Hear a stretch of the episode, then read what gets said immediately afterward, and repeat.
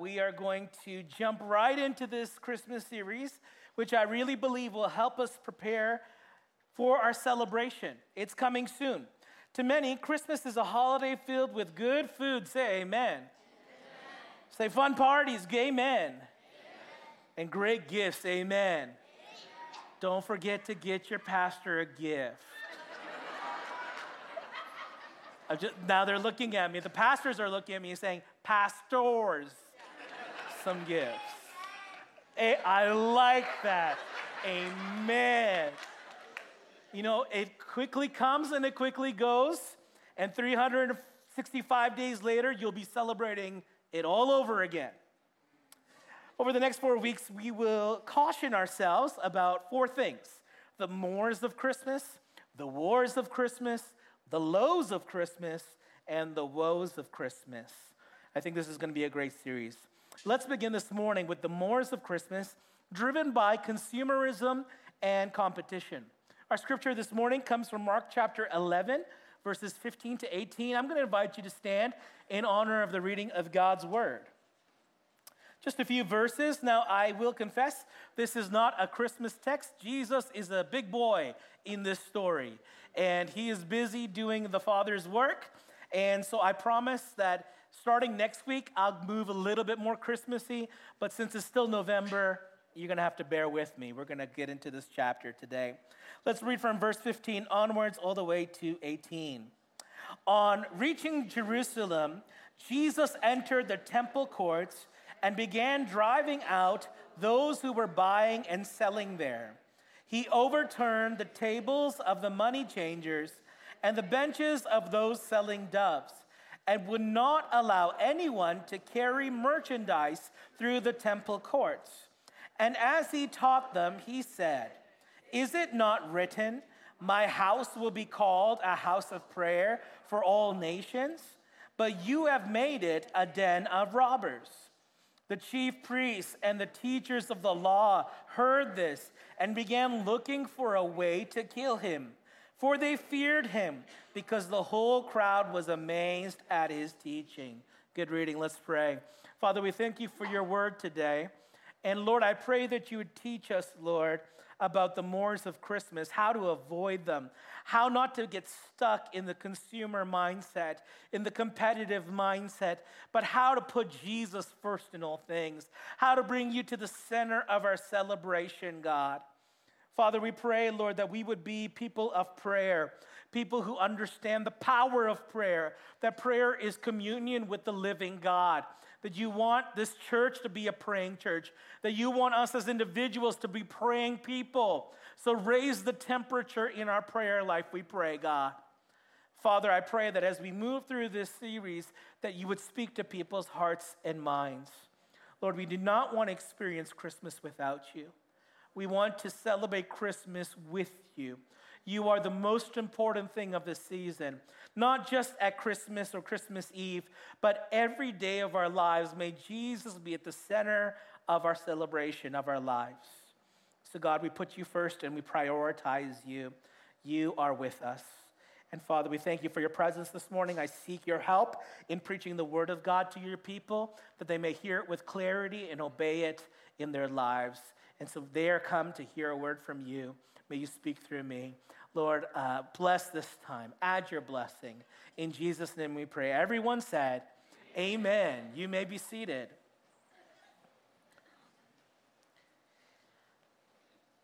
Every year, there is a day devoted to shopping called Black Friday. And the Friday after American Thanksgiving marks the start of the Christmas shopping season here in North America. It just happened two days ago. And on this day each year, we start to see what I call the dark side of humanity. Take a look at this picture on the little TV screen behind me. I apologize that our projector, we were having some issues, but we made shift this TV, and you can see the chaos. You can see the TVs that are on sale, and people climbing over the other person trying to grab this 75 inch TV or 49 inch TV. Oh man, I could just feel stressed looking at this picture. You know, after standing in line from the wee hours of the morning, people will stampede through the store to find the large ticket items on sale with limited quantities in stock. And people will push, people will pull, people will yell, and people will fight just to ensure that they leave with their hands full instead of with their hands empty. This is consumerism at its finest. Furthermore, we try to compete with others. We brag about what we're buying for our spouse or for our children or our grandchildren. It seems the higher the price, the better the gift. And the reality is that many people are actually deep in debt for all these extravagant purchases. We get these cheap thrills from feeling superior to other people. We are always trying to keep up with the Joneses. Well, that's an American idiom. Maybe, I don't know what the family name in Canada is, but it's much more diverse than Jones. the question is who are we fooling? We're fooling ourselves. This, this is competition at its very finest. And Christmas is not about consumerism. Christmas is not about competition. It is all about the more that is available to us in Jesus Christ. So, this morning, I want to share with you a portion of scripture about Jesus confronting and correcting the mores of Judaism in a way which will inspire us then to confront and to correct the way of our culture and the way they celebrate Christmas, the way we celebrate Christmas. I want to preface by suggesting today that the temple in this passage is not only a literal place, but it is also figuratively the human heart. In 1 Corinthians 3, verse 16, it was the Apostle Paul who said, Don't you know that you yourselves are God's temple and that God's Spirit dwells in your midst? Later on in 1 Corinthians 6 19, the Apostle Paul says something similar. Do you not know that your bodies are temples of the Holy Spirit who is in you, whom you have received from God? So keep this figurative interpretation in your heart and in your mind as we read through the literal interpretation of this scripture. Let's begin this morning. I want to share firstly with you Jesus came to pray. Jesus came to pray. And we see this at the beginning of verse 15. On reaching Jerusalem, Jesus entered the temple courts. The temple represented the place where heaven touched earth. It was the central geographical location for prayer, for sacrifice, and for teaching. And according to Luke chapter 2, verse 22 to 24, this is the same temple where Jesus was presented or dedicated as a child to the Lord by his parents. According to Luke 2:41, Jesus went to the temple once a year with his parents to celebrate the festival of the Passover. And though Jesus would have made many other visits to this place during the course of his lifetime, he made a very distinct visit in Mark 11 15. As we will later learn in the scriptures, Jesus, he emphasized in particular the, in this scene the, the importance of prayer, not necessarily sacrifice, not necessarily teaching, the importance of prayer. The temple was to be a house of prayer. And then if we are temples, then we are meant to be people of prayer. Amen? You know, Jesus' entry into the temple reminds us of the frequency of Jesus' prayer life. Jesus would often remove himself from the crowds and he'd find a place of solitude to pray. And the moment here he enters into Jerusalem, the first thing he wants to do is pray. The first thing he wants to do is connect with his heavenly Father. And the author of Hebrews, he summarized the prayer life of Jesus for us in Hebrews chapter 5, verse 7, where it says, During the days of Jesus' life on earth, he offered up prayers and petitions with fervent cries and tears to the one who could save him from death. And here's the thing you might think, well, he died. That sounds like prayer is not answered. No, he was heard. Jesus was heard because of his reverent submission. I want you to know that Jesus prayed and God answered his prayers. I want you to know that when you pray, our God answers your prayers. instead of the accumulation of possessions? What if we were so passionate about prayer? Who are you praying for this Christmas? Let me ask you that question. Who are you praying for? Because you should be praying for somebody. More than any gift, you should pray for your unsaved family members. More than any gift you could receive, pray for those unsaved friends. Pray for the healing of the sick. Pray for the peace of this nation. Pray for provision for those who are in need. Pray for unity in a time of disunity. Pray. Saints, pray. I do not think we rightly understand the true meaning of Christmas. For it is the posture of prayer that reminds us that it is not about gifts and presents, it's about a person, and that person's name is Jesus. And just as Jesus, he entered the physical temple to pray, friends, Jesus wants to meet you in the temple of your heart through prayer. You can have a lot of connections with God when you pray. Secondly, today, Jesus turned the tables. And I said this in the first service, but I'll say it in the second service. That does not mean that Jesus was a DJ. Okay? That's not what I mean. Jesus is not a DJ. No. Children, that's not true. We see this in the second half of verse 15 all the way into verse 16. Jesus began driving out those who were buying and selling there. And he overturned the tables of the money changers and the benches of those selling doves and would not allow anyone to carry merchandise through the temple courts. It is through Jesus' holy discontent that we realize that the temple had become a marketplace. In Hebrew, they call this a shuk, and in Arabic, it's more popularly called a souk. I want you to imagine the hustle and the bustle of the marketplace in the most holy place.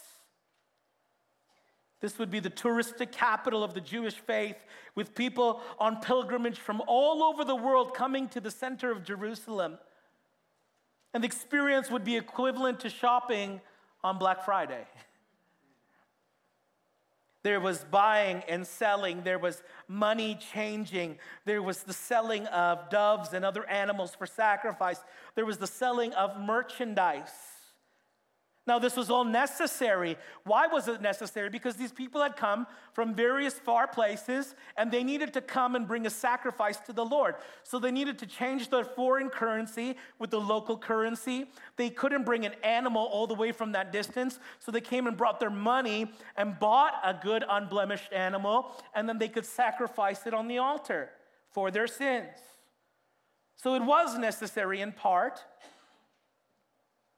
But at the same time, there is a problem. It is that what was meant to be sacred had become secular. It was a place of commerce instead of a place of worship.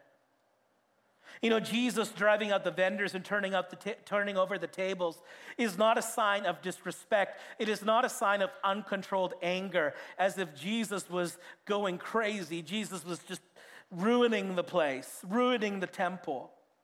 No, it was a sign of respect for the temple. In John 2 15 to 17, we find out more details about how Jesus reacted on that day. So he made a whip out of cords and he drove out all the uh, dro- drove out from all the temple courts both sheep and cattle. Just imagine how stinky and poopy that was. He scattered the co- I said poop in church, you're right. He scattered the coins of the money changers and overturned their tables. And to those who sold doves, he said, Get these out of here. Stop turning my father's house into a market. And his disciples remembered that it was written, Zeal for your house will consume me. He was actually quoting scripture, or the, the scripture is being quoted here Psalm 69, verse 9. He would go on to talk about the temple being destroyed and being rebuilt just in three days. A temple that took 40 plus years to build. But he was actually foreshadowing his own death and his own resurrection. Now, if each of us are a temple of the Holy Spirit, what should be the state of our inner and outer areas of our lives? Do we have zeal to reform our temple? which has been caught up with the spirit of consumerism and the spirit of competition. You know, this Christmas, we need a turning of the tables. We need to drive out the marketplace mentality out of our minds. Because Christmas is about the very presence of God being right in our midst, right here and right now. You know, the Jews had no access to the Holy of Holies. They were separated by a veil. But in Christ Jesus, the veil is torn. We have immediate access. We have unlimited access to the Father through the Son, and we do not need a physical temple. We have to care for our spiritual temple. Friends, it's not that Jesus doesn't want us to have presents and gifts. That's not what it's all about. The point is, that we have to turn things around. We cannot allow the world to teach us how to celebrate Christmas. We need to teach the world how to celebrate Christmas, where Jesus is at the center. Don't be ashamed. Don't be afraid to declare it. Jesus is the reason for this season. Thirdly, today, Jesus taught the people. There was a teachable moment here in verse 17. And as he taught them, he said, Is it not written, My house will be called a house of prayer for all nations, but you have made it a den of robbers? What did Jesus mean when he juxtaposed those two phrases, a house of prayer with a den of robbers? You know, the prophet Isaiah, he prophesied of one to come, Jesus, when he spoke of salvation, not only for the Jews, but also for the Gentiles. This was God's plan from long ago that it was not just that Israel would be saved, but all the nations of the world would be saved through Israel. And God promised to bless the foreigners and those in neighboring lands. And the Jews somehow they seem to ignore scriptures about ethnic inclusion. There was no room, there was no room for Gentiles, only room for proselytes, those who were of foreign descent who would actually become physically Jewish. Jesus started by claiming his ownership over the temple. What God said in Isaiah 56, verse 7, is what we find Jesus saying in Mark 11, 17. My house means his house. He's saying, That's my father's house, therefore, this is my house. In addition, Jesus, he could have stopped at, My house will be called a house of prayer. That would have just been just nice. But then he adds all nations at the end, which is a reminder that he alone could make it possible for all nations to come to know Jesus, to come to God, to come to the temple. Jesus was not only the fulfillment of prophecy and the embodiment of the temple, but he is the one who reinterpreted who could worship at the temple. The good news of Christmas is that salvation has come because a Savior is born. And what people like Anna and people like Simeon and many others before them had long expected and prayed for had actually finally come. The moment had arrived, and their prayers were not in vain. Your prayers are never in vain. Alternatively, the phrase the den of robbers is actually a statement about those who thought they were running the temple, those who thought they were in control. We often see Jesus pointing out the hypocrisy of the Pharisees, and that's true. There's a lot of manipulation of teaching, adding additional laws and holding people to unrealistic expectations. That's the Pharisees, but there's another group of people, and here we see Jesus pointing out the corruption of the Sadducees. And what God said in Jeremiah 7:11 is now what we see Jesus saying in Mark 11:17. Jesus is holding the priesthood accountable for their oppression of people. That it's not just about ethnicity, but it's also about social class, where people belong in society. And the Jews seem to ignore scriptures about social inclusion. And yet, God had been watching. God is always watching. And here we see Jesus watching, not only watching, but now doing.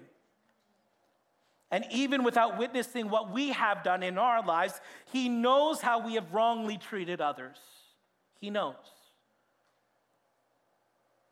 Church, we need to get back to the original heart and spirit of Christmas. Christmas is not about what you can get, but about what you can give. It is during this season that we ought to think of those who are less fortunate than us, people who are experiencing grief and loss in their life. They've lost a parent or they've lost both parents. They've lost their spouse. They've lost a person in their life on whom they were once dependent upon. I want to remind you of the words found in James chapter 1 verse 27. The religion that our God, our Father, accepts as pure and faultless is this to look after orphans and widows in their distress. How will you incorporate care and concern for other people this Christmas? Or is it all about you? Because if you do not do so, then who will do so? If it's not us Christians, then who will? Friends, we have to get back to the central topic of Christmas is not about what you can get, Christmas is about what you can give. Jesus gave. God so loved the world that he gave. Therefore, Christians give. As we conclude this morning, it's a really short message, but as the worship team returns, we have two choices about how we will react to the message today. And that scripture, and the reaction is actually found within scripture. The first is that we can become antagonistic towards Jesus. We find this in the beginning of verse 18, where it says, The chief priests and the teachers of the law, they heard this and began looking for a way to kill him, for they feared him. They feared him. They didn't fear him because of his rage or anger, his holy discontent, but they really did fear him for some reason. Why? Because he spoke as one with authority. Jesus said something, he really meant it. And what Jesus did that day was rough. What Jesus did that day was tough, but it was necessary. You know, we need to be confronted in our lives. We need the Holy Spirit to confront us. But the reality is that we do not like to be confronted all of a sudden we become defensive and antagonistic to the very message of God. You cannot reject the message of God and accept Jesus, it doesn't work that way. You accept Christ and show that you accept Christ by accepting his message. So many people are antagonistic towards Jesus. Secondly, we can stand amazed by Jesus. We find this in the second half of verse 18. It says, Because the whole crowd was amazed at his teaching. I pray that you would never stop being amazed by Jesus. I don't know what it is, and I felt this in my heart and my spirit. There are just so many Christians out here, maybe online, maybe in person this morning, maybe people who will just come across this message later this week. You are no longer amazed by Jesus. You call yourself a Christian. You come to church on Sunday, but you're not amazed. You've lost the amazement, the awe, and the wonder. You need to get that back. Something's wrong. Seriously wrong.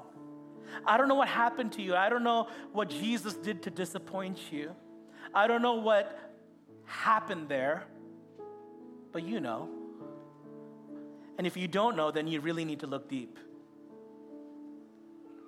You need to rediscover the joy of your salvation. You need to come back to your first love. You need to stand amazed in the presence of Jesus the Nazarene. You know, our amazement must then turn into application. We must actually do that which Jesus did and said. That's application. And as we enter this Christmas season, what will Jesus find in you? I hope it's not consumerism. I hope it's not competition. Perhaps the most profound words in the Apostle John's account of this event is found in John chapter 2, verse 25, where he said, He did not need any testimony about humankind, for he knew what was in each person. Let me read that to you again. He did not need, Jesus did not need any testimony about humankind, for he knew what was in each person. You have a God who knows what's within you, He knows what's the problem. And is there a prayer that needs to be prayed? Is there a table that needs to be turned? Is there a lesson that needs to be learned today? Because I believe that Jesus already knows what's in you. And he is the only one who can change you so that you will not be entrapped by the mores of Christmas for another year. I want you to be liberated today. I want you to be free from the grips of this culture. That Jesus would set you free to worship this Christmas very differently. Again, I am not saying no gifts. I'm not saying no food. I'm not saying no festivities. I'm saying keep the main thing the main thing. Come on, church, we can do this. How will the world know unless we show them?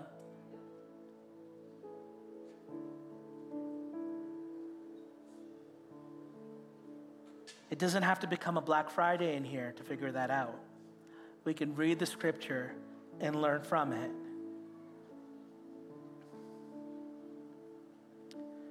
Oh, that we'd be a praying people. That we would take care of the temple of our heart. And Jesus abides within it.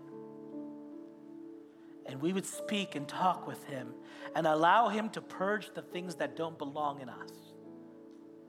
Purify our hearts, cleanse us within. Create in me a clean heart, O God, and renew a right spirit within me. Psalm 51. So that this Christmas, Jesus would be at the very center.